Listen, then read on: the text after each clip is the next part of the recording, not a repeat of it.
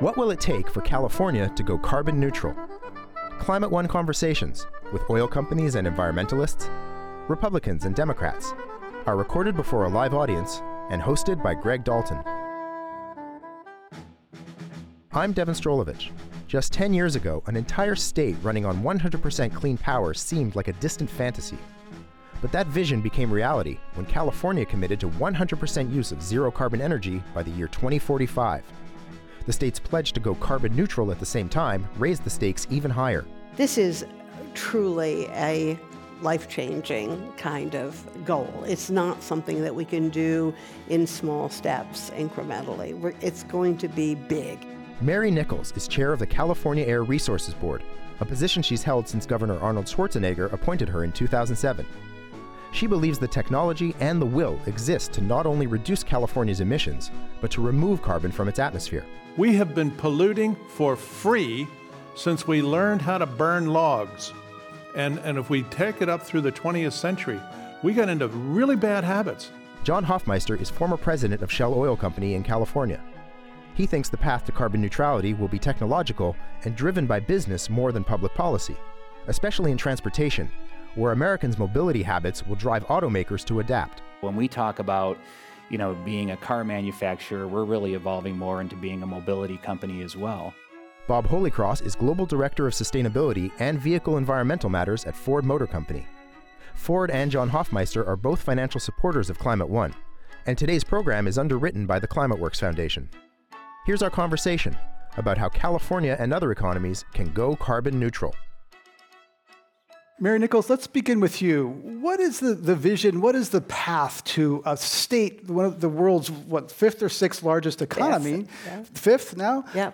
Going carbon neutral. Well, there are several other uh, countries and regions that are now uh, looking at carbon neutrality as the goal. We call it climate neutrality because we're looking at all the gases that contribute to climate change, not just carbon. And that's an important uh, fact because there are uh, gases out there, particularly methane, mm-hmm. but also refrigerants, black carbon, that are doing a lot of damage right now and that we can uh, do something about before we may be able to completely reverse the trend to buildup of carbon dioxide in the atmosphere. But it's not, um, it's not as simple uh, question to answer. It clearly requires us to look system wide, not just sector by sector, cars, fuels, industry.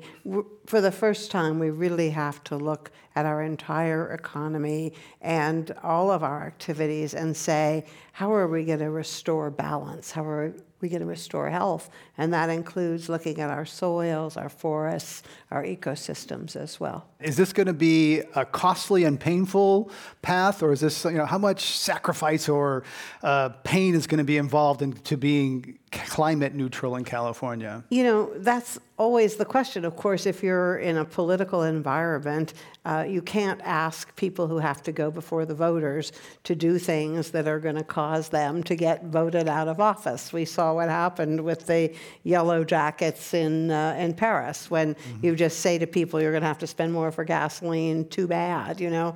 Uh, it, this is a, uh, a real challenge to adopt these programs in ways that benefit people. We think we've shown that we can do it with our cap and trade program, with our low carbon fuel standard, and other things, but we're going to have to knit these things together in a more comprehensive way and to include, frankly, everybody. It's because this has to be something that the whole society buys into. John Hofmeister, when you hear a big ambitious goal like this of a big economy uh, getting to zero net emissions, is that something you think is pie in the sky? Is it something you think industry could support? The industry that I come from, the oil and gas industry, is the kind of industry which, when, when you're t- dealing with the long term thinking leaders of the industry, they want to get behind it. They actually want to make it happen. They want to see what can be done. Now, they take a, you know, in my experience, a balanced view of what's the reality of, let's say, oil and gas looking forward.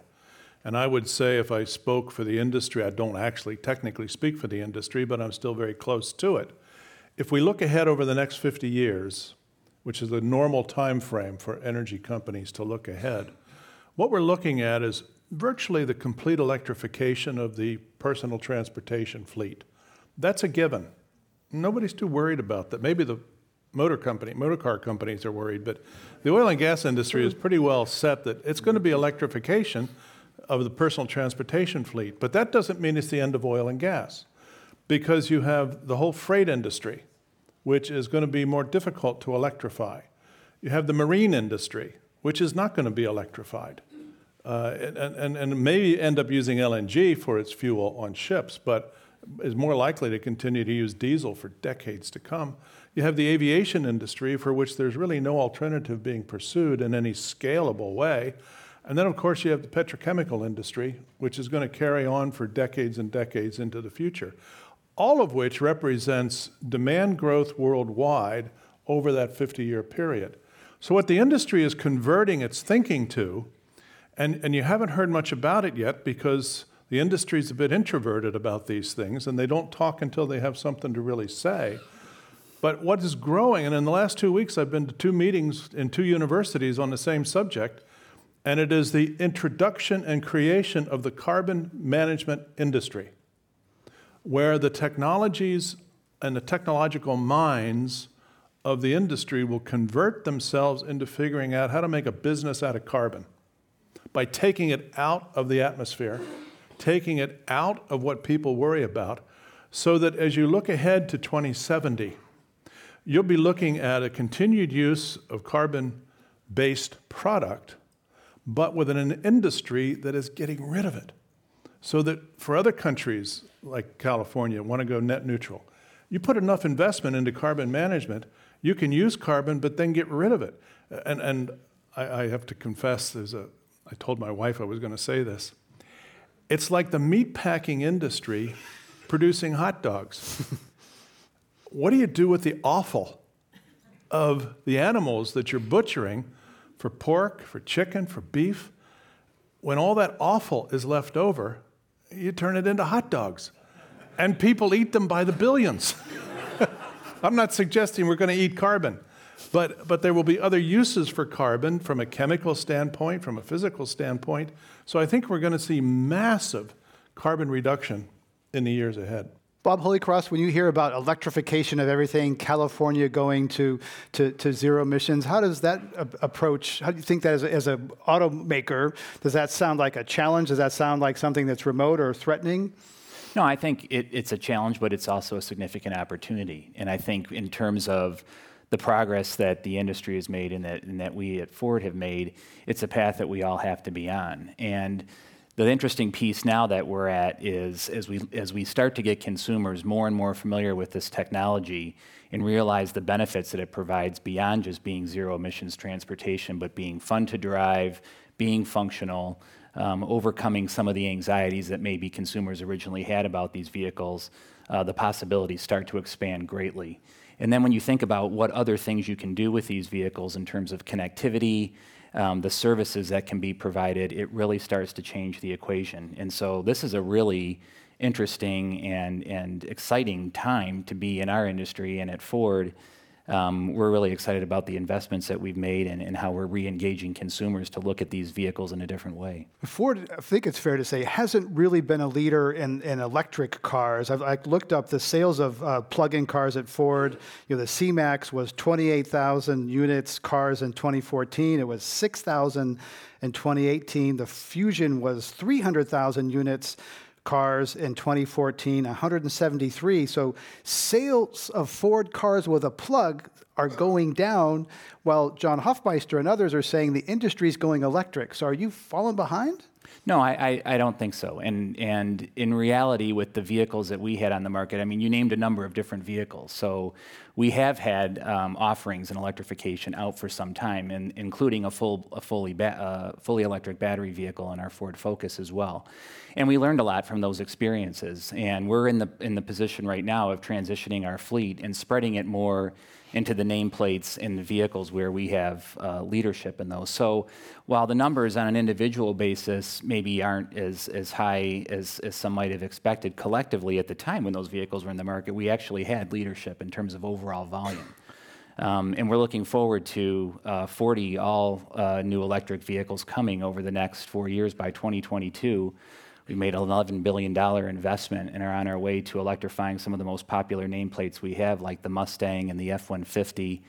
And um, at the end of next year, we'll, uh, we'll come out with our next generation fully electric vehicle, um, which uh, I think will, will uh, intrigue many consumers in terms of its styling and functionality. And the F 150 has been the best selling car in the country for four decades. It's not a car. Could be- okay, Excuse Best selling vehicle. It's a truck. It's a truck. There we go. Okay, big significant difference. Uh, but making that electric, so you're convinced, uh, Bob Holycross, that there's going to be a lot of uh, truck drivers out there who are going to want a fully electric uh, truck. Well, you know, we took a big bet on the F 150 a few years back when we turned uh, the whole platform into all aluminum, took uh, over, over 700 pounds of weight out of the vehicle and increased the efficiency of it to levels I don't think anybody thought were possible. And when you mess with uh, the crown jewel, so to speak, um, you you take some risk, but you also recognize in order to stay competitive, and we're not going to concede that leadership to anyone, um, that is where you have to turn next. And so it wasn't just about you know taking weight out of the vehicle, but even from a powertrain perspective, we we downsized the engines, and I don't think anybody would have thought years ago you could put a 2.7 liter you know six cylinder engine into an F-150 truck, as Mary says, and still deliver the same functionality but with greater efficiency. So when we transition now to electrifying the powertrain, and the first one will be a hybrid F-150 that comes, we have to deliver that same and solution to customers, and that's how you really get the scale and the benefits that we all need collectively. Mary Nichols, in 2008, when the auto industry went bust and taxpayers bailed them out, they agreed to some increases in fuel efficiency, the first in 20 years. Uh, now there's what's called a midterm review. There's a battle going on between the Trump administration, the industry in California. How's that going to play out in the courts? I hope not. I hope we can find a way to keep it out of the courts. I think that the Trump administration jumped ahead of where the industry was, and certainly ahead of where California is in proposing a solution which essentially halts the progress that was being made on fuel economy in cars and trucks that continue to use conventional fuels. Um, you know, I'm always in sort of an awkward position when I get into these conversations because I am not the enemy of the auto industry. In fact, the opposite. I am a car lover. I, I drive, you know, I drive an electric car, but I've had a fuel cell car. Uh, I live in Los Angeles. Uh, you know, it would be uh, crazy to think that California wanted to um, punish the industry uh, by you know making it impossible for them to thrive. We want them to thrive. We want them to provide vehicles that meet our environmental needs. And over the years, as a regulatory agency, my agency, the California Air Resources Board, has succeeded with a lot of um, pushing and pulling sometimes, but basically in a collaborative way in getting the industry to make their uh, products cleaner and cleaner, more efficient and more efficient. We're in a situation now where um, the market has changed, and we recognize that. People in apparently very large numbers um, are not buying conventional sedans, regardless of how they're powered. They are buying either electric vehicles, which of course we want them to buy more of, or um, they're buying these SUVs and trucks and crossover vehicles, and the industry is making money on those, and so that's what they want to keep doing. What we have to find is a way that those vehicles that are going to be on our roads for a long time to come into the future can be as efficient as possible, can use the best technology so that those that aren't going to turn right away into fuel cell electric or battery electric vehicles can be um, getting more miles to the gallon and less emissions as they drive around. It's, a, it's an issue of, of public health for us uh, more than anything else. And we think that there's a way that you can take the regulations that we adopted in the Obama administration and get the benefit of them and give the industry some of the flexibility that they want without throwing the whole program uh, literally out the window, which is what is being proposed at the moment uh, by the Trump administration. So we, we have a, a, a, battle, there's no question about it. The, the administration in Washington, at least the people in, the, in charge of the Department of Transportation, want California to go away. I mean, there's just no, they, they want us to, they, they do not want us to be regulating anything, but especially not the environment. And, and so we've got a struggle on our hands, but we're hoping that we're going to find a way through it. It's understood that Hollywood sells Californication. You're listening to a Climate One conversation about creating carbon free economies. Coming up, We'll hear more about California's ambitious climate goals, and we'll travel to Holyoke, Massachusetts, which is working to become the first carbon neutral city in that state. The writing was on the wall that the coal plant would shut down, most likely. But the thing is, is that we didn't know if regulations changed. We didn't know that the administration, the federal administration, was going to take the turn that it did. But we always knew that's a possibility. That's up next when Climate One continues. We continue now with Climate One California may be the largest economy trying to go carbon free, but some cities in the US are also making a go of it. Reporter Lucas Randall Owens spoke to officials and activists in Holyoke, Massachusetts, about how that city is trying to transition to 100% clean energy. On a good year, Holyoke, Massachusetts is long in their renewable energy. Or, put another way, the town has enough carbon free energy to provide for its 40,000 residents and even some left over to sell. But that doesn't mean those numbers can't improve. Oh, yeah, we'd, we'd love to be excess every year. Jim Lavelle is the manager of the city's utility and sees Holyoke as a leader in the adoption of renewables and a recently completed solar array as one step closer to consistently having long, clean energy. The battery storage and the solar have certainly helped us keep very stable rates and, and some of the lowest rates in the region. But that solar array might never have been built. It is the end result of a multi year grassroots campaign a campaign to shutter one of Massachusetts' last operating coal plants and replace it with one of the Commonwealth's largest solar farms and storage facilities. Hey, Rosa! Sorry, we came in here because it was so warm. Hi, Rosa. Holyoke is majority Puerto Rican community. Lena Enton is the deputy director of the Toxics Action Center and a former organizer with Neighbor to Neighbor a coalition of community members working to alleviate inequality and environmental degradation in and around Mass. So, we're an environmental health organization and we respond to communities who are facing toxic threats. Holyoke faced a sharp economic decline in the 70s and 80s as manufacturing moved overseas. And while the coal plant had long been a fixture in the community, it had been on the decline for several years leading up to its closing, mostly due to competition from cheap natural gas. Organizers saw what was coming, but also saw uncertainty as new national leadership took over. The writing was on the wall that the coal plant would shut down, most likely. The coal plant was laying off workers. But the thing is, is that we didn't know if regulations changed. We didn't know that the administration, the federal administration, was going to take the turn that it did. But we always knew that's a possibility, right? That if the federal administration relaxes some of these regulations, then coal could come back online. And we wanted to make sure that this coal plant shut down before any of those changes happened. Health concerns were another issue. In the flats and downtown section of the city, there had been higher than average rates of asthma and other respiratory illness. Rosa Gonzalez talks about not being able to hold down a job because her respiratory problems are so bad that she's in and out of the hospital. Rosa and her husband Carlos were lead organizers in the campaign to shutter the plant. Carlos recently passed away, but the husband and wife team worked together closely in the community. Mi esposo estaba envuelto también, estábamos los dos juntos. My husband was involved too. We were in it together. When I could, I went and joined in, and if not, he went. And we continued in the struggle. We went everywhere, bringing the struggle to the State House and showing up to protests here in Holyoke. There were roadblocks. The plant had long been a part of the city's history. It was an important tax base and job generator, and one of the major concerns to closure came from the workers themselves. Their main concern being that they would lose their jobs while many were nearing retirement. We invited the workers to join our campaign, and I'm sure you can guess, they were not too excited to join the campaign because we'd be shutting them their jobs. Through repeated negotiations and pressure, the owner of the plant, GDF Suez, now Engie, agreed to provide retraining, severance packages, and a road to retirement. It was a big win, a big win. Remnants of the coal plant are still being cleaned up. A reuse study found sections of the site would best be put to use as a solar farm. Because the site had been contaminated by coal ash and sat on a floodplain, commercial uses were ruled out.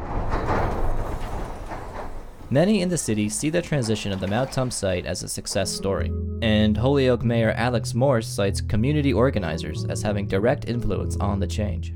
I think what accelerated the closure was the activism and advocacy that happened in the community and throughout the Commonwealth to put pressure on the coal plant to accelerate that closing. Mayor Morse says he wants Holyoke to be the first carbon neutral community in Mass. And to do that, he thinks the public sector has to take the lead. Because the public sector has embraced those values, it's easier for us to then uh, put that pressure on the private sector as well when they're building new developments here in the city or renovating or, or whatnot. Lena Enton cites planning as key for successful change in a community. She often looks at other municipalities and campaigns for examples on what works and what doesn't. So, in Somerset, Massachusetts, their coal plant shut down and they didn't have a plan for what was coming next. And they scrambled to get funding from the state and do a reuse study, like a feasibility study, to see what could replace the coal plant. And we learned from them to start early. As cleanup continues, the largest feature of the plant still stands the stack. It is slated for demolition this year, and several ideas have been floated to reclaim the space once it's gone, all with an eye towards a cleaner future. Maybe a marijuana grow, maybe a community farm, more solar panels. For Climate One, I'm Lucas Randall Owens. Let's return now to our conversation about California's drive for a carbon neutral economy with Mary Nichols, chair of the California Air Resources Board, Bob Holycross, Global Director of Sustainability and Vehicle Environmental Matters at Ford Motor Company, and John Hofmeister, former president of Shell Oil Company in California. Here again is your host, Greg Dalton. John Hofmeister, there are Shell gas stations that are, uh, I've seen them being torn up to install hydrogen. Some have electric charging uh, being put into them. Uh, what does that say about where they see the future going? Are they try? Is that just marketing or is that real uh, anticipation of changing the way we fuel our personal mobility? In an industry like oil and gas, you're really putting your money where your intentions are. In 1997, Shell decided that we're going majority gas, natural gas, minority oil. 97. Got out of coal. Got out of coal in 97. And in 2000, we announced an agreement with Iceland to turn Iceland into a hydrogen energy system. And, and so it's been progressing for many years. I tell people I've been in the solar or wind business for 20 years already and it's gone very slowly, as we can tell by the penetration, you know, in the actual amount of electricity. But hydrogen, I used to be the chairman of the Department of Energy's Hydrogen Fuel Cell and Technology Advisory Committee for a number of years. And, and so I think you, you really make your choices and then you move forward. I'm not speaking for Shell any longer, and I don't necessarily have the latest up to date on Shell, but I know they've been acquiring, and in the UK, acquired the UK's largest electricity refill station business so that they can put that into the Shell outlets in the UK. In this country, hydrogen, of course, in California, hydrogen has been a big deal for many years.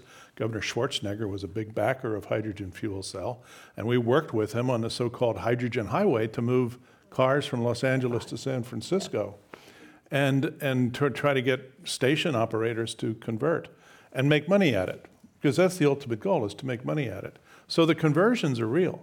There's another, uh, maybe you could Google, people could Google a company called Buc-ee's, B U C E E S. It's a huge retailer of gasoline in Texas. They just moved for the first time into another state. I think it's either Mississippi or Alabama. They are building 100 acre gas stations. Most typical neighborhood gas stations are on a partial acre but you cannot handle the volumes in the future of vehicles that will have different fueling requirements, whether it's gasoline or diesel or hydrogen or electricity or whatever it may be. So they're starting out with 100 acre sites in some cases, 15, 25 acres and beyond, because they're going to be there when the you know, Americans aren't going to stop being mobile. we, we are the most mobile nation in the world, and we love it. Uh, and, and, and we can thank Dinah Shore for her famous "See the USA in your Chevrolet." And people, sorry, Or your Bob. Ford. but, but, but this is genuine, deliberate corporate strategy playing out. Mary Nichols, for California to achieve its goals, is it going to have to play nice with some other Western states which have different, some, some are coal based, Yep. some of them don't necessarily want to dance with Californians? Well, we're well aware of the fact that as the largest state and as a state that imports a lot of uh, a lot of power from other Western states, uh, we're not always going to be able to tell other people what to do. That we have to uh, find ways to come together that are in everybody's best interests, and we are very interested in doing that.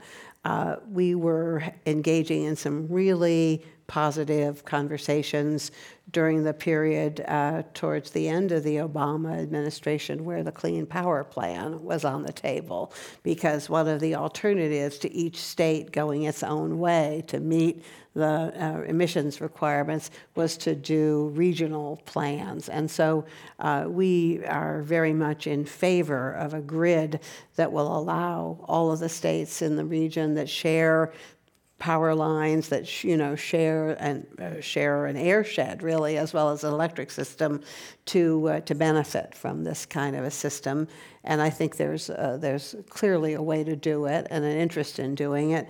It would have been more helpful if the federal government had been leading the way. But um, you know the market itself and the, the fact that coal is no longer really a, a viable choice for investors and that the cost of renewables has come down so far um, is already opening up uh, new opportunities where we see um, other uh, utilities in other states uh, that have never before been part of the California market joining up with our independent system operator and becoming a part of our, uh, our market. Another point of collaboration, California's tried to link up with Quebec, Ontario. At one point, is going to link up with other Western states. Then elections happened, and one by one, those states fell out. Um, you know, how important is it for California to be connected with Quebec, Ontario? Ontario just backed away from California's doing. It can be kind of lonely.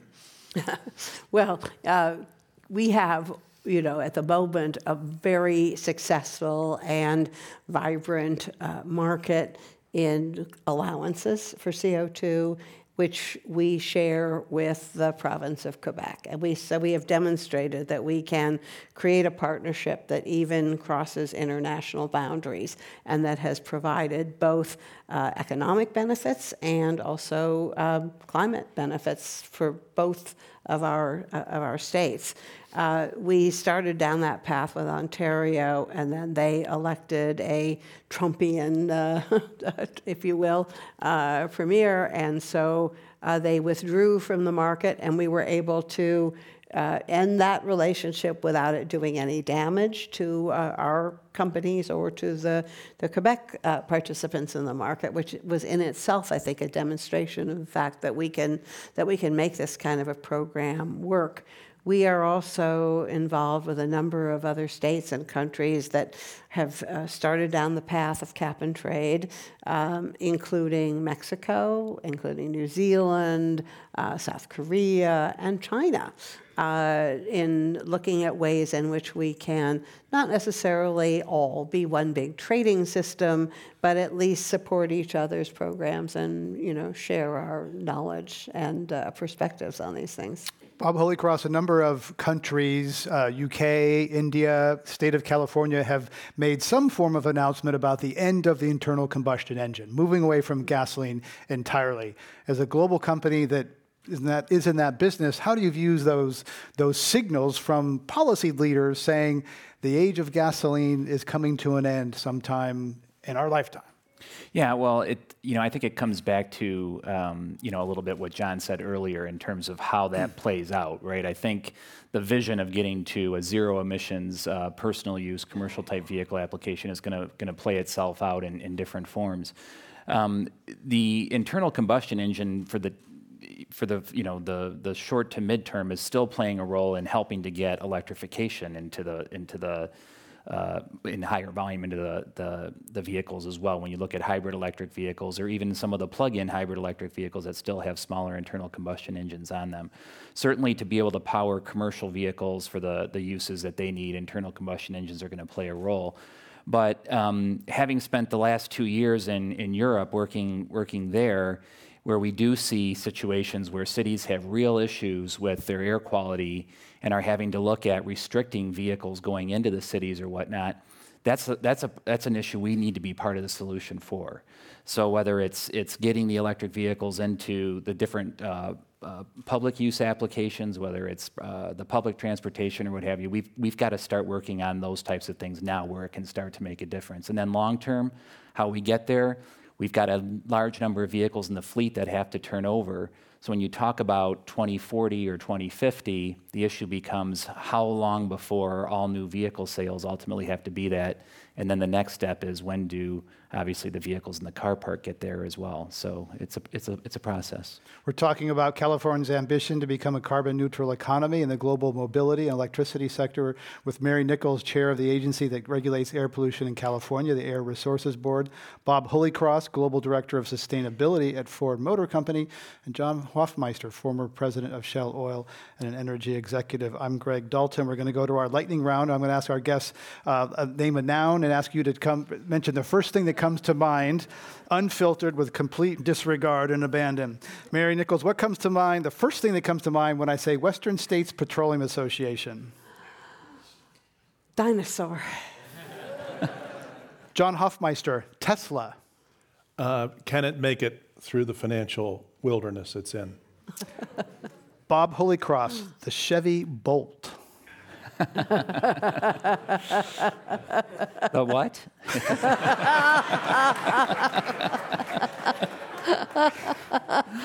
John Hofmeister, California Governor Gavin Newsom. I met him when he was uh, mayor of San Francisco, mm-hmm. and we got on quite well and had a, a very warm and engaging conversation at a, a, a mayoral conference. That, and, and so I'm, I look forward to seeing what's next. Mary Nichols, EPA Administrator Andrew Wheeler. um, struggling to figure out how to do his job of protecting the environment while at the same time deregulating everything. Bob Holycross, true or false? This is true or false. True or false, Bob Holycross. In her 10 years as California's top official for clean air, Mary Nichols has done more for climate protection than any other single policy leader in the country. Absolutely true. there we go. there we go. True or false, Mary Nichols, Ford Motor Company is on the progressive side of the auto industry. True. Also for Mary Nichols, true or false, the cheating on emission tests by VW, Mitsubishi, Mercedes, Honda, and other car makers may be repeated as long as there is a financial incentive to do so. Absolutely true. John Hofmeister, true or false, if energy companies burn all of the oil and coal reserves currently on their balance sheets, we will live in a destabilized world of hurt. Uh, I don't think so. I don't think we know how much is really out there in the world of tomorrow. True or false, Bob Holycross, all transportation is subsidized. Uh, false. Also for Bob Holycross, true or false, California has a good track record defending its environmental policies in court. True. Mary Nichols, true or false, there's a lot of opportunity to improve the efficiency of the internal combustion engine, which turns only about 20% of its energy into forward motion. You know, amazingly, that is true. Every time, it seems like almost every decade, we have slashed the emissions and improved the efficiency of the internal combustion engine, and people have said it couldn't, you couldn't do more, and still we keep on doing more. It's been a really tenacious technology. True, uh, false, John Hofmeister, Trump is nuts. I,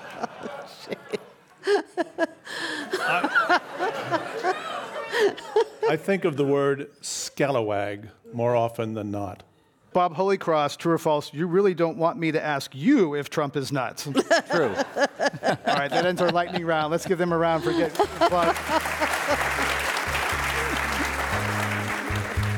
Those prickly fingered scallywags that masquerade as friends. You're listening to a conversation about creating zero emission economies. This is Climate One.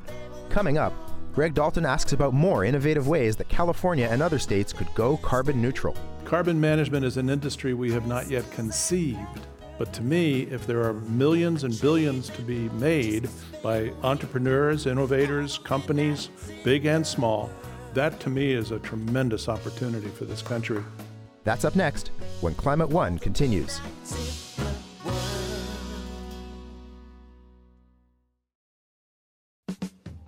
You're listening to Climate One.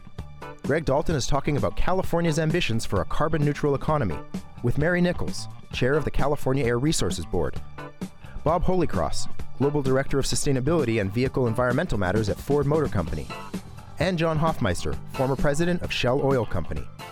Here's Greg. Mary Nichols, the climate conversation really has been focused on tailpipes and smokestacks, and trees have gradually come into the conversation. Some people would say they haven't been a big enough part of the conversation, but I think 2018 was a breakthrough year with the campfire, devastating fires in the West, which we've read that could undo a great part of California's progress. So tell us about how you're thinking more about trees and forests and fires. So we know that to achieve our goal of climate neutrality within California and around the world, we're going to have to restore the ability of our land, our forests, our agricultural lands to be holders of carbon and not emitters, not net emitters.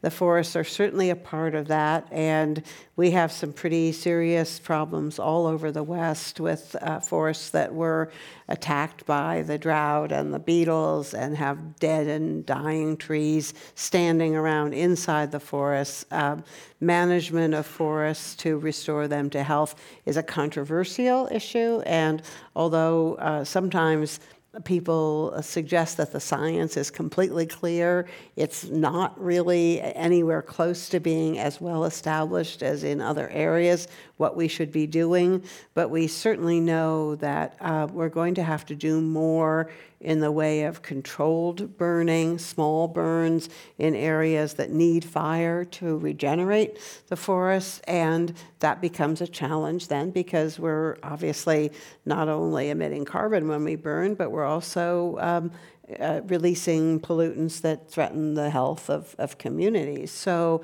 uh, this is something that's going to take a very concerted effort.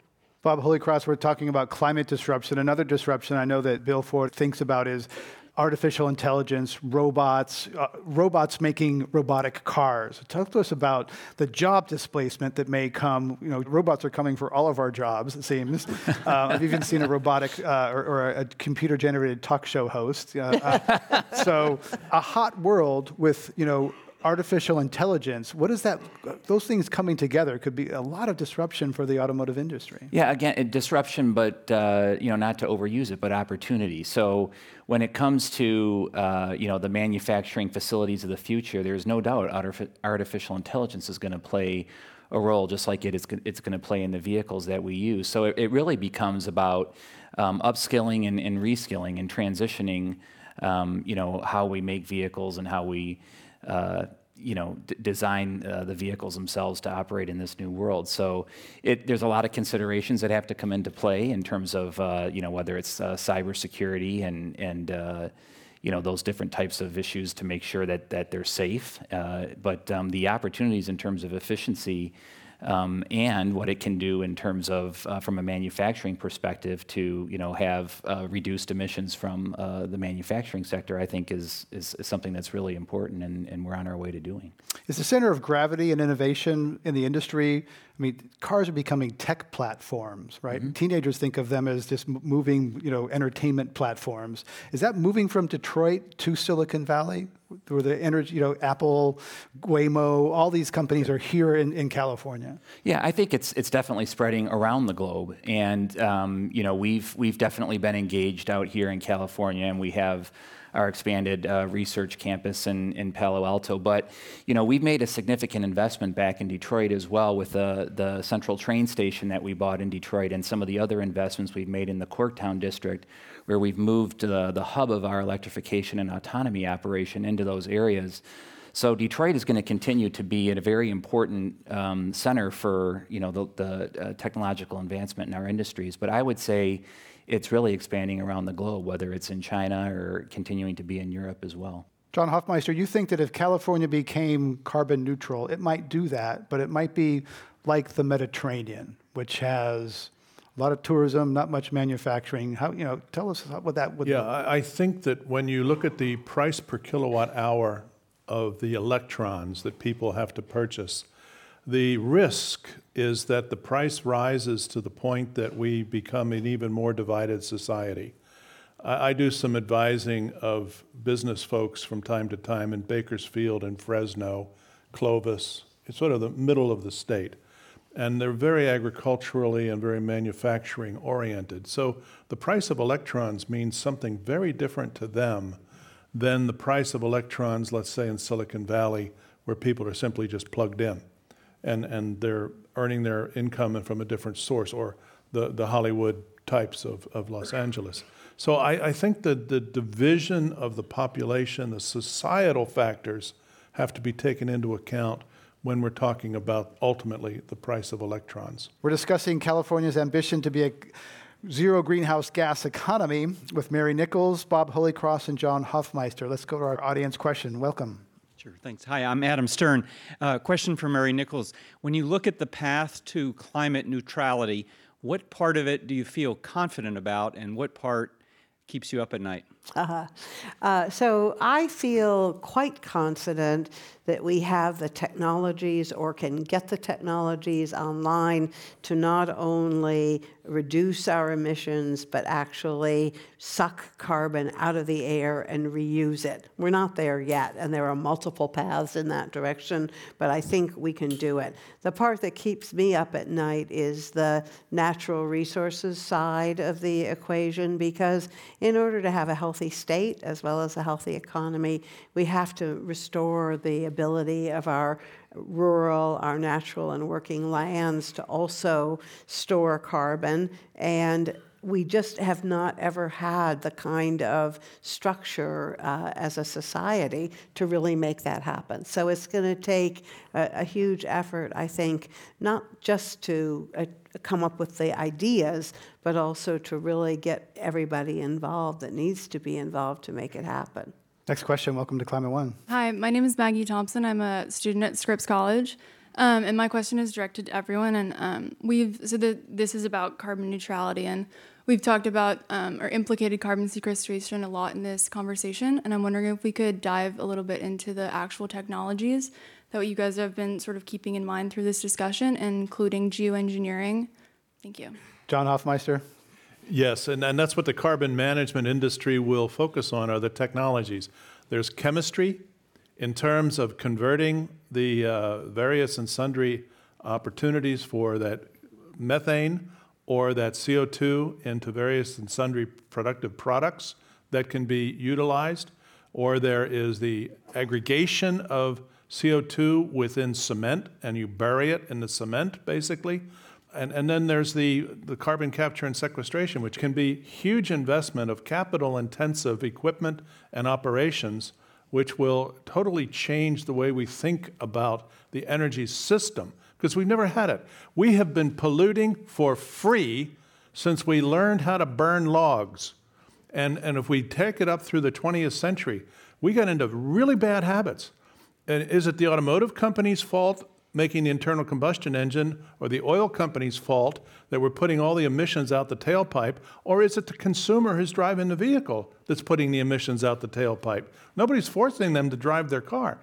I, I realize that's a very controversial statement to make, But who's responsible? And I say we all, all have a responsibility in terms of the companies that produce the products that are used.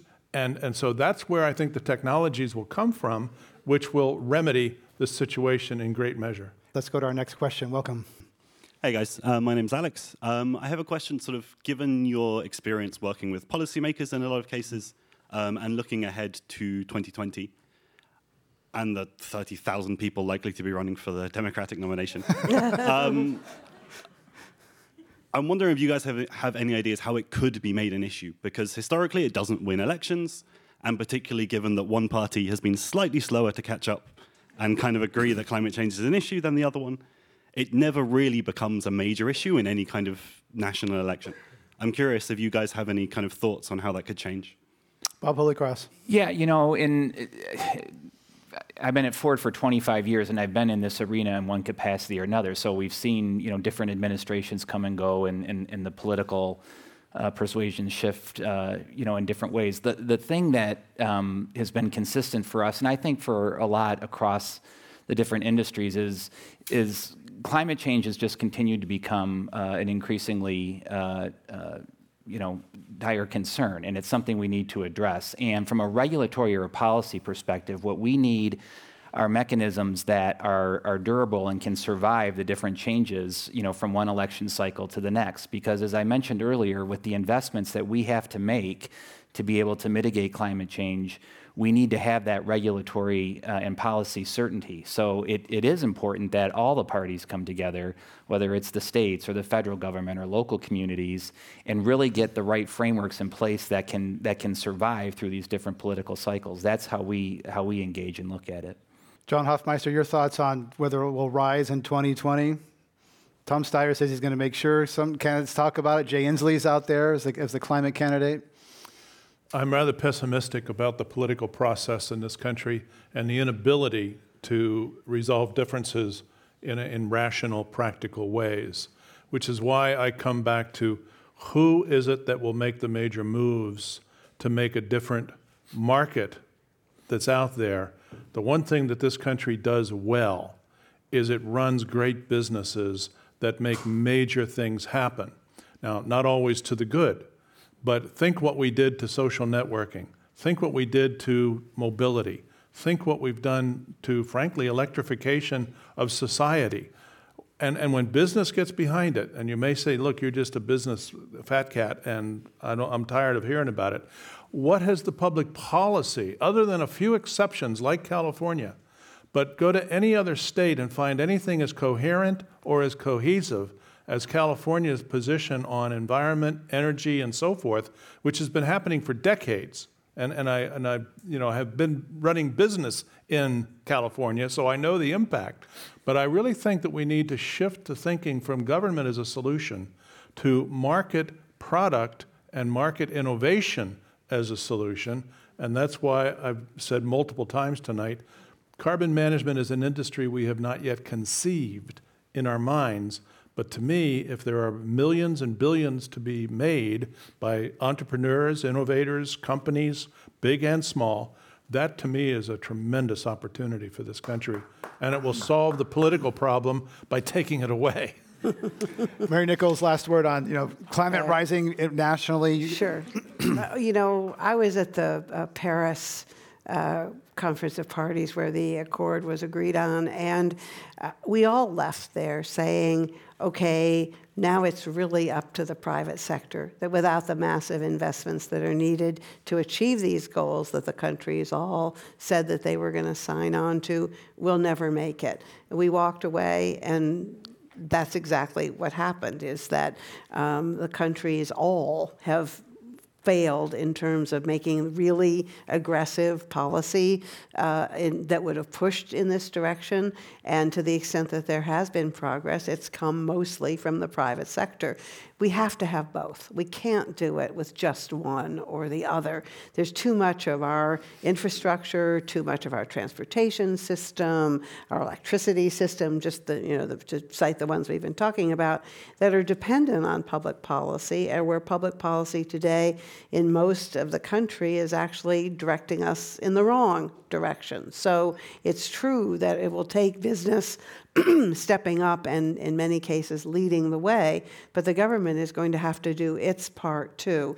Uh, I'm obviously uh, gratified to hear the, the praise for California because we have had consistent bipartisan leadership on these issues for decades now, uh, but it's going to have to be matched in other places. And I'm hopeful that we're going to get there just because the recognition, as everyone here is saying, about the reality of climate change is finally now hitting us over the heads. And we have, I think, more people are aware that we've got to do something.